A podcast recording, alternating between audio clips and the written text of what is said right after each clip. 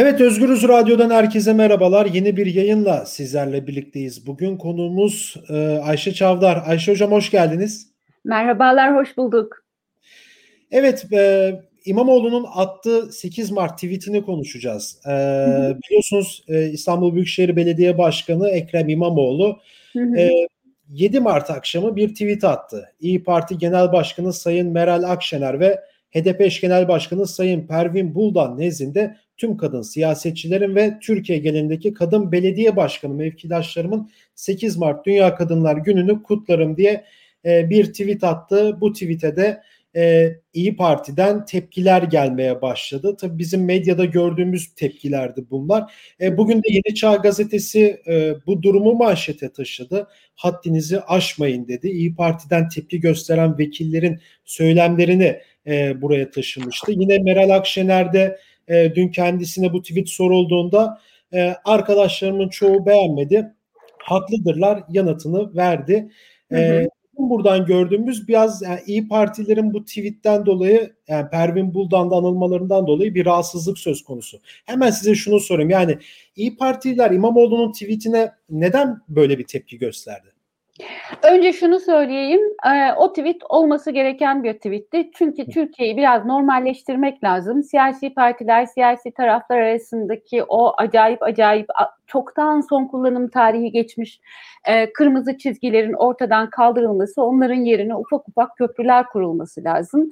Bu da böyle olacak. Bu kadar kutuplaşmış bir ülkede bu köprüler kurulurken e, elbette kutuplaşmış dediğimde aslında kutuplaşan yukarısı aşağıda aş, aşağıda başka şeyler oluyor bence. Yani halk arasında, toplum arasında başka şeyler oluyor. O başka bir tartışmanın konusu ama siyaset diyelim, siyasetin üst yapısı bu kadar kutuplaşmışken o köprüler e, atılmaya başlandığında bir takım e, ne diyeyim bir takım tepkiler, bir takım rahatsızlıklar vesaire falan olmayacak diye bir şey yok. Bunlar olacaklar. E, şunu akılda tut, tutmak lazım. İyi Parti de çok eski bir parti değil. Millet İttifakı da çok eski bir ittifak değil. Bunların hepsi yeni. Kervanın yolda düzüldüğü işler. Biraz hani e, AKP MHP koalisyonu adım attıkça ona göre şekillenmiş durumlar. Dolayısıyla içinde hala bu zaafı barındırıyor. Yani AKP MHP koalisyonun oluşturduğu bir siyasi bağlamda oluşmuş partiler. İyi Parti öyle bir parti dikkatinizi çekerim. Evet. Yani MHP'nin kopuşu sürecine bakarsanız esasında AKP'nin MHP'yi bölerek oluşturduğu bir partidir. Dolayısıyla bunu cepte tutalım. Dolayısıyla işin içerisinde dediğim gibi AKP ile temas halinde olarak kurulma hikayesi var. E kendini bulacak tabii. Yani ben neredeyim, nerede siyaset yapıyorum, ne yapıyorum, kimi istiyorum, kiminle yan yana olmak istiyorum, kiminle yan yana olmak istemiyorum diye tartışacak. Bu tartışmayı da kiminle yapacak? Toplumla yapacak. Bu şöyle yapılan bir tartışma değil. Biz yanlış biliyoruz o işi. Yani kamuoyu araştırmacılarının şeye gidip topluma gidip sen bunu mu istiyorsun, bunu mu istiyorsun diyerek yapacakları bir tartışma değil. Bu tartışma tam da bu türden okazyonlar çıktıkça işte biri bağıracak, biri aynı iyi oldu diyecek vesaire falan. O arada bir denge bulunacak. Bence önemli olan da bu. Şu anda olan da bu. O yüzden paniğe kapılmamak lazım. Hayır Millet İttifakı'nda bir şey yapmıyor. Cumhur İttifakı'na da demek lazım ki o kadar sevinmenize gerek yok. Sizin yapamadığınız bir şey yapıyorlar. Kendi aralarında tartışıyorlar ama masada kalıyorlar. Yani bu tartışma olduğunda İYİP'ten birileri ya da CHP'den birileri istifa edip gitmek zorunda kalmıyor, ihraç edilmek zorunda kalmıyor, başka bir şey oluyor burada. Ee, bu, bu, bu da iyi bir şeydir demek lazım. Oradan size şunu sorayım. Yani benim gördüğüm bir bir tweet aslında sizin de belirttiğiniz gibi bir, bir, bir köprülerin oluşması için çok da önemli bir tweet aslında. Anlamı çok yüksek ama yani bir Pervin Buldan da o tweette aynı anda anılmak yani acaba bu İyi Partilerin böyle sert tepki vermesinin sebebi acaba bu iktidarın İyi Parti üzerindeki baskısı da diyebilir miyiz acaba? Yani evet çünkü dediğim gibi az önce hem CHP hem de İYİP e, yalnızca CHP ve İYİP değil gelecek ve DEVA'da neredeyse hani muhalefette olup da HDP dışında kalan bütün siyasi partiler ay AKP'liler bize ne diyecek, ay MHP'liler ne diyecek, Cumhur'dan ne söz işiteceğiz? diye siyaset yapıyorlar. Çünkü ancak Cumhur'un oylarını aldıkları zaman iktidar olacaklarını ya da güçleneceklerini zannediyorlar. Oysa durum öyle değil. Cumhurun oyları da orada o kadar konsolide değil ne zamandır. O yüzden birbirlerine daha çok bakarak, tabana daha çok bakarak siyaset yapmaları lazım. Bu tür ok- okazyonlarda o alış Gare'de de oldu bu.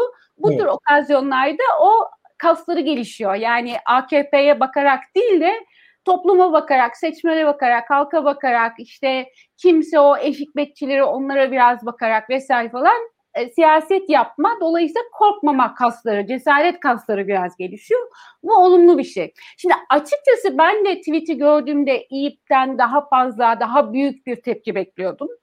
Ee, ama ee, şöyle şöyle bir şeye dikkat etmek lazım. Şimdi İYİP'in önünde, CHP'nin önünde bu o kadar yok. CHP'nin ne dediği biraz daha belli. Biraz daha diyorum ama yani bir gıdım daha sadece belli. Şey değil, o kadar da açık değil. Daha daha var, daha çok zorlanması lazım. Zorlamamız lazım diyeyim ona hep beraber kendimi de dışına koymadan. Ee, ama İYİP sürekli şu tartışmayı yapmak zorunda kendi e, içinde HDP ile e, HDP ile ilgili sorular geldiğinde. Ee, Pervin Buldan'la yan yana olmak mı iyi? Bir tweetin içerisinde ben de yan yana gelmedim. Üçüncü bir parti beni yan yana getiriyor. Yani üçüncü bir taraf beni böyle bir özel gün anmasında yan yana getiriyor. Yani hani şunu sormak zorunda. Böyle bir durumda e, mesela ben Akşener olsam diyelim ya da Akşener kendine sorsun. Böyle bir durumda e, Tansu Çiller'le yan yana düşmek mi iyi? Pervin Buldan'la yan yana düşmek mi iyi? Mehmet Ağa'yla yan yana düşmek mi iyi? E, Mithat Sancar'la yan yana düşmek mi iyi? Devlet Bahçeli'yle yan yana düşmek mi iyi? Selahattin Demirtaş'la yan yana düşmek mi iyi? Şu nedenle. Şimdi e, iki, iki neden söyleyeceğim. Bir tanesi şu. e, bir yerden koptun geliyorsun. Yani hani Meral Akşener'siniz. Bir yerden koptun gel, koptunuz geliyorsunuz. Kendi evimi kuracağım, kendi sözümü söyleyeceğim diyorsunuz. Ama bir taraftan da gözünüz sürekli arkada acaba hakkında ne diyorlar diye. Şimdi evinizi kuramazsınız. O ev sizin olmaz eğer gözünüz sürekli arkada kalırsa. Dolayısıyla e, Meral Akşener'in e, kendi evini kurarken ben ne istiyorum, neyi beğeniyorum, buraya ne, hangi vazoyu koyacağım, şu şu köşede hangi arkadaşımla oturacağım, kitaplığımda hangi kitap olacak diye kendisine sorması gerekiyor. Birincisi bu. İkincisi ee, uzattım ama bunu söylemem lazım. Şimdi Lütfen. liderlik liderlik şununla ilgili bir şey. Her partinin içerisinde çatışmalar olur. Hele merkezi oynayan bir partiyseniz eğer işte o da olacak, bu da olacak. Özal'ın dört yapraklı yoncasını hatırlayın. Herkes olacak orada. Siz ne yapacaksınız? O e, şeyi, o karmaşıklıktan bir düzen, o kaostan bir düzen çıkaracaksınız. Bir orkestra şefinin yönettiği gibi o çatışmayı yöneteceksiniz. Çünkü diyalektik olmadan e, e, şey olmaz, e, ne derler, diyalektik olmadan ilerleme olmaz. Eğer bir yolda ilerleyecekseniz eğer yol üzerinde yol üzerinde yoldaşlarınızla da çarp, çarp, çarpışacaksınız. Onlar onlar arasındaki e, şeyi de karışıklıkları da tartışmaları da idare edeceksiniz. O tartışmalardan bir şey öğreneceksiniz ve eğer bir liderseniz bir medyan bulacaksınız. O medyan üzerinden bir ortalama üzerinden bir müşterek o asgari müşterek olmak zorunda değil. Lider asgari müşteriyi bulur demek değil. Hatta azami müşteriyi bulacaksınız ve o yolda partinizi götüreceksiniz. Şimdi Meral Akşener'in önünde böyle çeşitli çeşitli e, fırsatlar belirmeye başladı. Her bir sınavı geçtiğinde her nereye evini konuşlandırmak istiyorsa oraya konuşlandıracak. Ama tabii çok dikkatli olması gereken bir süreç. Onu da çok iyi yönetti bence. Şimdilik iyi yönet, şimdilik diyorum iyi yönetti. Yani e, düşünce özgürlüğüdür bu dedi. Hem o düşünce özgürlüğü lafı bence iki tarafaydı. Yani hem rahatsızlar düşünce özgürlüklerini söylüyorlar hem de bu Ekrem İmamoğlu'nun düşünce özgürlüğü, düşünce özgürlüğü, ifade özgürlüğü ne yapayım demiş oldu.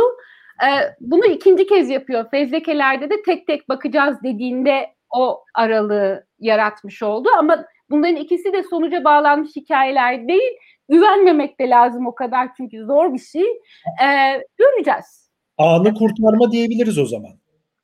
Anı, Anı kurtarma kurtarmadan biraz daha fazla bir şey bu. Anı kurtarmadan biraz daha fazla bir şey.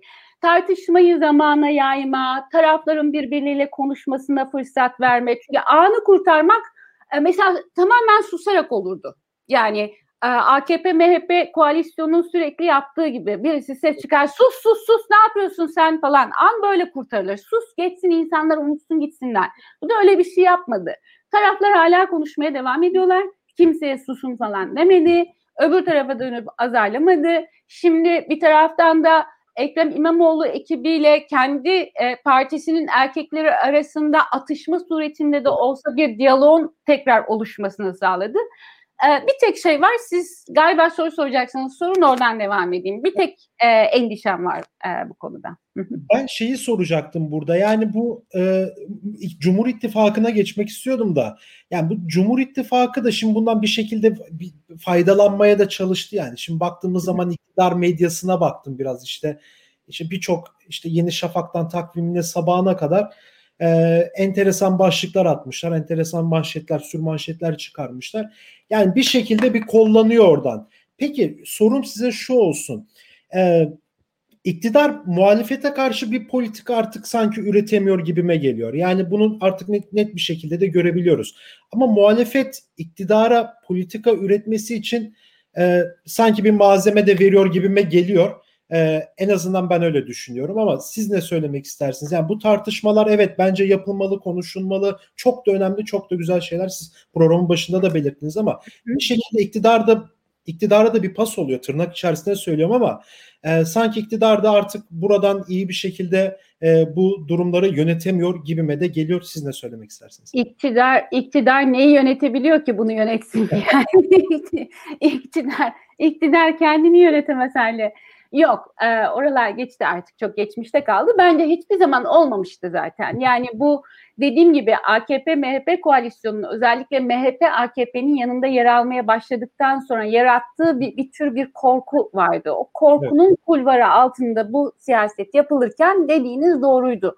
O korku da ancak ondan korkmayarak e, aşılır. Yani meydan okuyarak aşılır. Yani o kadar karmaşık değil aslında. O meydan okumayı da ne yapacaksınız? Kendiniz bir kulvar açacaksınız. Budur kardeşim şeyin e, siyasetin kulvarı. Eğer e, aklın yetiyorsa, gücün yetiyorsa gel burada da benimle yarış. Kendi sahanda şeyde beni sürekli deplasmanda tutarak e, maç kazanmak kolay. Gel bir de bizim sahada oynayalım bakalım ne olacak demek lazım. E, bunu demenin çeşitli yolları var. Bir tanesi de bu kendi içini ortaya koymak. Ya evet ben de bu kadar çeşitlilik var. Şimdi şu çok önemli gerçekten. Şurası çok emelli diyeyim. Burası çok emelli gerçekten. Çünkü e, bir taraftan AKP tarafının şunu da görmesi lazım. Tabandan bahsediyorum. Yukarıdan değil, yukarısı zaten görüyor da tabandan şimdi öbür tarafta bir şey oluşuyor. Şimdi AKP diyor ki öbür tarafta bir ittifak var. Oraya bir yeni gelenler olabilir, gidenler olabilir. İşte medyada onları duyurmuyor. Böyle bir hayaletler şeklinde bir şeyler oluyor orada tamam mı? Bunlar bunlar hakkında bir fikir edinmek istiyorum ama sürekli de kendi izlediğim medyada bana şeyler deniyor. Ya e, onlar da birbirine düştüler. Bak şimdi şuradan kavga ettiler, buradan kavga ettiler falan. Şimdi bir süre sonra şu olur. Kavga ettiler, hadi bozuldu, bozulacak diyor bütün işte şey e, havuz medyası. Da, e bunlar gene bozulmadı. Bak şimdi gene bu, ay gene bozulmadılar. Gene bozulmadılar. Anladın mı? Şimdi bu, bu, bu acayip bir şey. Çünkü bu e, kavga etseler de kendi aralarında anlaşmazlıklar olsa da o ittifakın içerisinde erimeyip her her bir taraf, ittifakın her bir tarafı kendisi olarak orada masada kalmayı becerdiği oranda orada bir iktidar bloğu, bir alternatif iktidar bloğu olduğuna e, olduğuna kani olacak AKP tarafı da, AKP seçmeni de. O yüzden ben bu tartışmaların o kadar masada kalındığı sürece kötü değil. E, fakat az önceki şu riskli hikayeyi söylemem lazım. Şimdi e, İYİP'lilerin özellikle bazıları e, şey demişler, e, işte Cumhurbaşkanlığı yarışında Meral Akşener geri düşürmeye çalışıyor demişler. Ben bunun böyle olduğunu düşünmüyorum. Çünkü Meral Akşener de Ekrem İmamoğlu da eğer Cumhurbaşkanı olmak istiyorlarsa eninde sonunda Kürt oylarını almak zorundalar. Kürt evet. oylarını almayan Cumhurbaşkanı olmayacak. Böyle bakınca aslında Ekrem İmamoğlu Meral Akşener'e e, kendisini e, ne diyeyim en başından beri belediye başkanı olduğu süreçten bu yana biliyorsunuz arada böyle hani çok nadir de olsa arada göz kırparak e, Kürt oylarına edindiği bir sempati var. En azından antipatik değil diyeyim. Yani evet. en azından antipatik değil e, Kürt oyları karşısında o kadar. Bunun bir kısmını aslında e, küçücük hediye etmiş oldu. E, daha doğrusu bunun bir kısmını paylaşma olanağı sunmuş oldu e, şeye bu sempatinin. Bu neye bağlıydı? Hani bu paylaşım hikayesi neye bağlıydı? Meral Akşener'in bu konuya nasıl tepki vereceğine. Partisi şu anda Kürt oylarıyla Meral Akşener arasında muhtemel Kürt oylarıyla, muhtemel diyorum çünkü şöyle bir garanti hiçbir zaman yok. Ee, Kürt oylarının nereye doğru gideceğine fezlekeler, HDP'nin kapatılması süreci işletilecekse orada kimin nasıl tavır aldığı e, belirleyecek. Yani Kürt seçmen kadar iyi siyasi eğitimi olan bir seçmen yoktur. Öyle kolay kolay da yüzüne gülerek kandıramazsınız. Fiilde, eylemle nerede olduğunuzu, ne yaptığınızı göstermeniz gerekir. Anlatabiliyor muyum? O yüzden ben şöyle dedim, böyle dedimle olacak iş değil o. Fakat Ekrem İmamoğlu Meral Akşener'e bir fırsat sundu. Bak buyur. Yani hani bir adım at. Tamam mı? Atabilirsin. Ve partisi buna engel oldu. Partisi Meral Akşener'e engel oldu. Niye? Çünkü Meral Akşener eski MHP oylarına oynamıyor. Meral Akşener kalıplaşmış AKP oyunu da oynamıyor. Aksine onların çeperindeki, bu iki tarafın çeperindeki nereye gideceğini bilmeyen, e, nereye gideceği konusunda kararsız bir seçmeni almak zorunda Meral Akşener. Yani şöyle söyleyeyim, Meral Akşener ancak e, AKP'den ve MHP'den daha fazla Kürt oyu alırsa merkeze taşınmış olacak. Anlatabiliyor muyum? O yüzden Bence partisi biraz engel oldu ona. Partisi biraz engel oldu. Biraz da bu Türkiye İttifakı muhabbetine gelmek istiyorum. Siz de belirttiniz 23 Haziran'da e, bir adı kon, konulmamış bir ittifakta vardı aslında. En azından evet. tabanlı diyebileceğimiz, en azından İstanbul'daki o oy farkını buradan bir şekilde çözebiliyoruz, anlayabiliyoruz. Ve az önce de çok önemli bir şey dediniz. Yani Türkiye'deki en politik e, seçmen lerden birisi evet Halkların Demokratik Partisi seçmeni ve son tahlilde bakacaklar kim nerede ne tutum aldı. Son sorum size bu dokunulmazlıklarla ilgili olsun. Sizin fikriniz nedir? Burada dokunulmazlıkların kaldırılmasında e, Meral Akşener bir açıklama yaptı geçtiğimiz hafta salı günü toplantısında. E, İyi Parti'nin tavrı nasıl olur? Ne düşünüyorsunuz?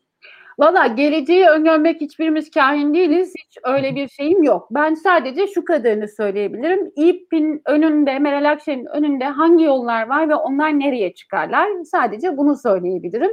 Bir tanesi Diyebilir ki bu fezlekelerin hepsini gerçekten usulden ben usulü esasdan daha çok önemsiyorum açıkçası böyle özel özellikle hukuki işlerde. Çünkü eğer usulde kaçak yaparsanız eğer her türlü esası onun içerisine doldurabilirsiniz ve biz yıllardır AKP MHP koalisyonun bu yolu denediğini biliyoruz. Bütün feyzekelerde bilmem nelerde vesaire falan ve bu burayı şey kaçırdı biliyorsunuz. Bir kez e, CHP kaçırdı ve ondan sonra olanları biliyorsunuz. Hani evet. e, şimdi bu anayasaya aykırı olduğu halde gene usule aykırı evet. olduğu halde evet diyeceğiz diyerek her ne kadar sonrası tartışılırsa da gerekçelerinde gerekçeli bir takım gerekçeler ileri sürdülerse de haklılar haksızlar o ayrı hikaye. Bence haksızlar o başka.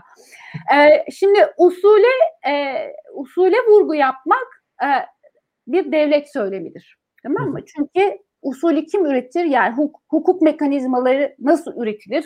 Ee, devlet bağlamında üretilir değil mi yani? yani? Bildiğimiz hukuk, geniş anlamda hukuktan bahsetmiyorum. Bildiğimiz işte mahkeme vesaire falan.